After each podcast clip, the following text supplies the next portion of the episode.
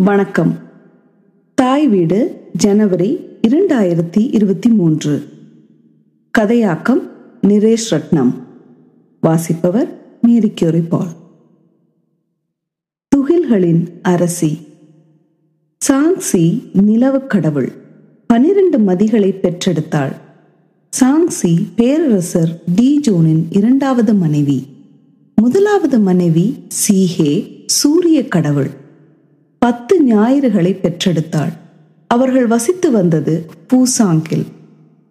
சீன நாட்டார் வழக்கியலில் பூசாங்கை ஒரு புராண மல்பெரி மரம் என்றும் சிலர் கிழக்கு சீனாவில் உள்ளதென்றும் விவரிக்கின்றனர். ஒவ்வொரு நாளும் ஒவ்வொரு குழந்தை ஞாயிறாக கிழக்கில் உள்ள ஒளி பள்ளத்தாக்குக்கு சீகேவிடம் பறப்பார்கள்.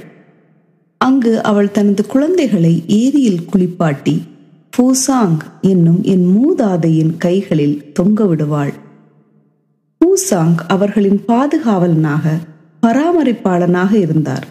அவர்களுக்கு உணவளித்து உறங்க வைத்து தன் குழந்தைகளைப் போலவே வளர்த்து வந்தார். மூதாதை ஒவ்வொரு நாளும் தன் கைகளில் இருந்து ஒரே ஒரு ஞாயிறு குழந்தையை மட்டும் வானத்தை நோக்கி பயணம் மேற்கொள்ள அனுமதிப்பார். அவர்கள் மேற்கில் உள்ள என்சு மலையை அடைந்தவுடன் கீழுலகம் மூலமாய் மீண்டும் சீகேவுடனும் மூதாதையை சேர்வார்கள். அக்குழந்தைகளில் கடைக்குட்டி ஒரு சுட்டி குறும்புக்காரன். கடைக்குட்டி குறும்பு செய்ய ஆரம்பித்து விட்டால் அவ்வளவுதான். சங்கிலி தொடர் போல் எல்லோரும் அவனை பின்தொடர்வார்கள். கடைக்குட்டி துடுதுடுப்பானவன் எப்பவும் ஆடிக்கொண்டே இருப்பவன். அவன் குழப்படி செய்ய ஆரம்பிக்கும் பொழுதில் மூதாதை ஒரு செல்ல தட்டு கொடுப்பார். மறுபடியும் சமத்து பிள்ளையாய் உறங்கிடுவான்.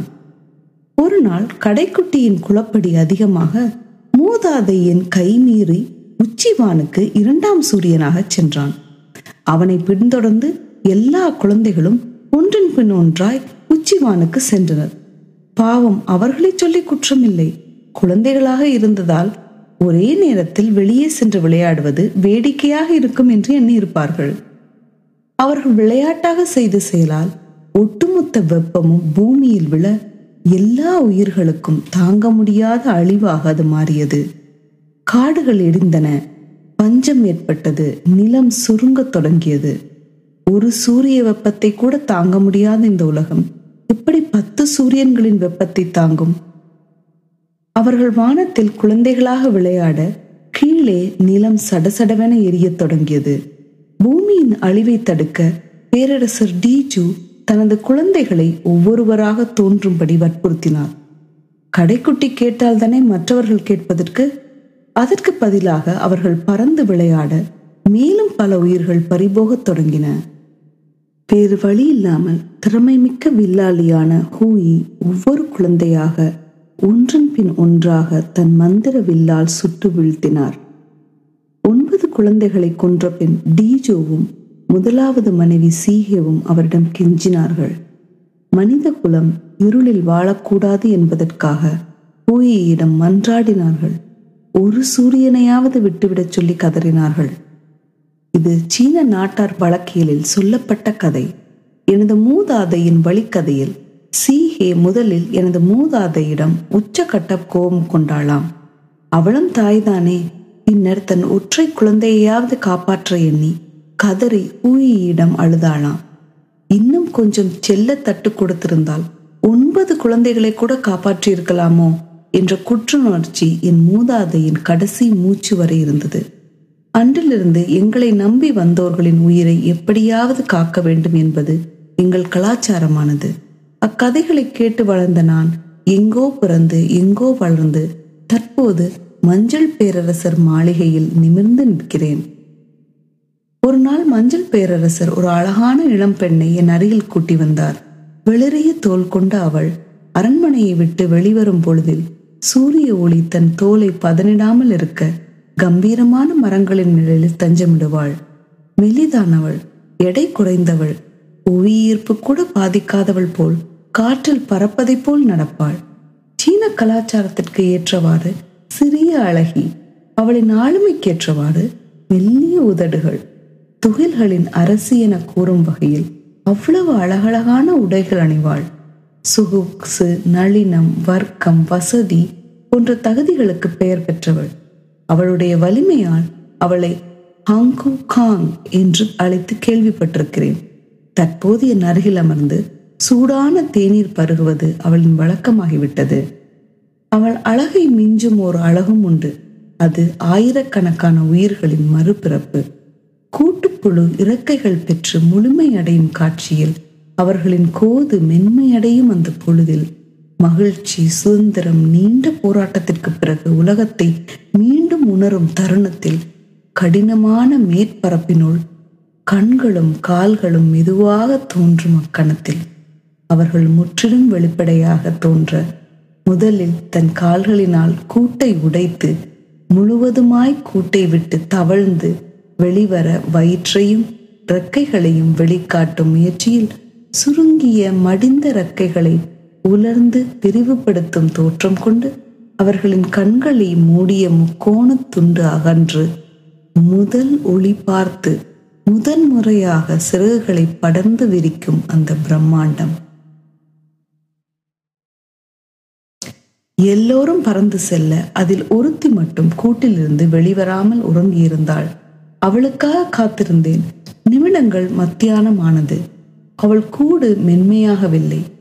இது அவளின் உயிருக்கு ஆபத்து. அதனால் மூதாதையின் செல்ல தட்டு கொடுத்தேன். அந்த செல்ல தட்டு அவளை எழுப்பியது.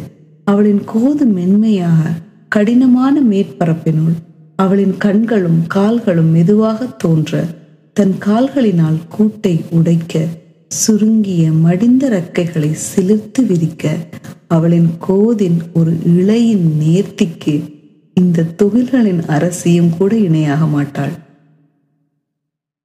மறுநாள் அவளும் ஒரு அழகிய ஆணும் சாங்சி குழந்தையின் நிழல் என் கைகளில் காதலித்தனர் காதலின் பரிசாக தன் உயிரை கொடுத்து முட்டைகளிட்டாள் அழகிய ஆணோ இன்னொரு பெண்ணை தேடி பறந்து விட்டான். எங்கள் பாரம்பரிய முறைப்படி அவளின் முட்டைகளை நானே பொறுப்பெடுத்துக் கொண்டேன். அடைக்கலம் அளித்து சாங்சி சீகே குழந்தையின் ஒளியை காட்டி பாதுகாத்தேன். அதில் கடைக்குட்டி ஒருவனை தவிர அனைவரும் முட்டை பருவத்திலிருந்து குடம்பி பருவம் அடைந்தனர். அவனுக்காக காத்திருந்தேன். நிமிடங்கள் மனத்தியாலமாயின. அவன் முட்டையில் இருந்து ஒரு கருவட்டமோ வெளிப்படையான தோற்றமோ காண கிடைக்கவில்லை. நான் மூதாதையின் செல்ல தட்டு கொடுக்க அவன் விழித்தான். அவனின் கோது மென்மையாகி அவளைப் போலவே அழகனாகி பிறந்தான். கடைக்குட்டி அவளைப் போல் இல்லாமல் ஒரு சுட்டி குறும்புக்காரன் உண்ணாமல் விளையாடுவான். கடைக்குட்டி குழப்படி செய்ய ஆரம்பித்து விட்டால் அவ்வளவுதான். சங்கிலி தொடர் போல் எல்லோரும் பின்தொடர்வார்கள். கடைக்குட்டி துடுதுடுப்பானவன். எப்பவும் ஆடிக்கொண்டே மெல்லியதாய் இருப்பான். அவன் குழப்படி செய்ய ஆரம்பிக்கும் பொழுதில் மூதாதையின் செல்ல தட்டு கொடுப்பேன். மறுபடியும் சமத்து பிள்ளையாய் உண்ணுவான். நாட்கள் கடக்க அவன் சகோதரர்கள் கூட்டுப்புழு பருவத்தை அடைந்தனர். அவன் அப்பொழுதுதான் அவசர அவசரமாக தன் எச்சியை சக்தி வாய்ந்த நூலாக சுற்றி சுற்றி ஒரு கூட்டை கட்டினான். மறுபடியும் கூட்டினுள் விழுந்து தன் குளப்படித்தனத்தை காட்ட ஆரம்பித்தான். என் மூதாதை செய்த அதே தப்பை செய்துவிடக் கூடாது என்று எண்ணி அவனை அமைதியாக இருக்கும்படி ஒரு செல்ல தட்டு கொடுத்தேன். அவன் மீண்டும் அமைதியானான். ஆனால் அவன் அவசரமாய் கட்டிய கூடு என் செல்ல தட்டு அதிர்வில் அவனோடு கீழே விழுந்தது. என் செல்ல தட்டினால் அவன் விழுந்தது துகில்களின் அரசியின் சூடான தேநீரில்.